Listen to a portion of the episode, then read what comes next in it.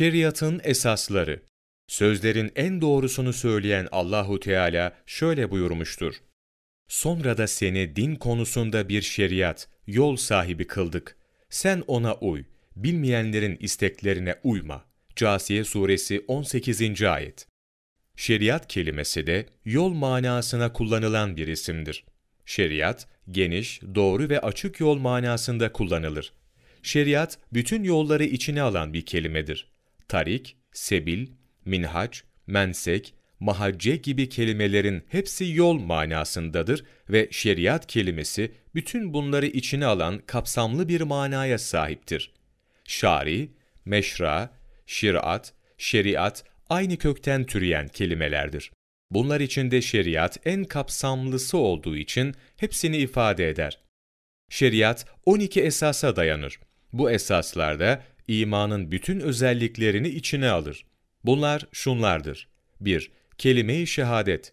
Bu, Allah Celle Celaluhu'nun birliğini ve Hazreti Peygamber sallallahu aleyhi ve sellemin peygamberliğini tasdikten oluşan iki şehadettir. Bunlar fıtratı temsil eder. 2. Beş vakit namaz. Bu, İslam milletinin temel özelliğidir. 3. Zekat. Bu temizliktir. 4. Oruç. Bu, kötülüklerden korunmadır. 5. Hac. Bu, dinin mükemmelliğini temsil eder. 6. Cihat. Bu, ilahi yardımı ve zaferi temsil eder. 7. İyiliği emretmek. Bu, kulların sevap ve azabı için bir delildir. 8. Kötülükten sakındırmak. Bu, tehlikelerden sakınmadır. 9. Cemaat. Bu, müminlerle kaynaşmaktır. 10. İstikamet. Bu, kötülüklerden korunmadır. 11. Helal yemek. Bu, vera ve takvadır. 12. Allah Celle Celaluhu için sevmek, Allah Celle Celaluhu için buğz etmek. Bu, imanın vesikası ve ispatıdır.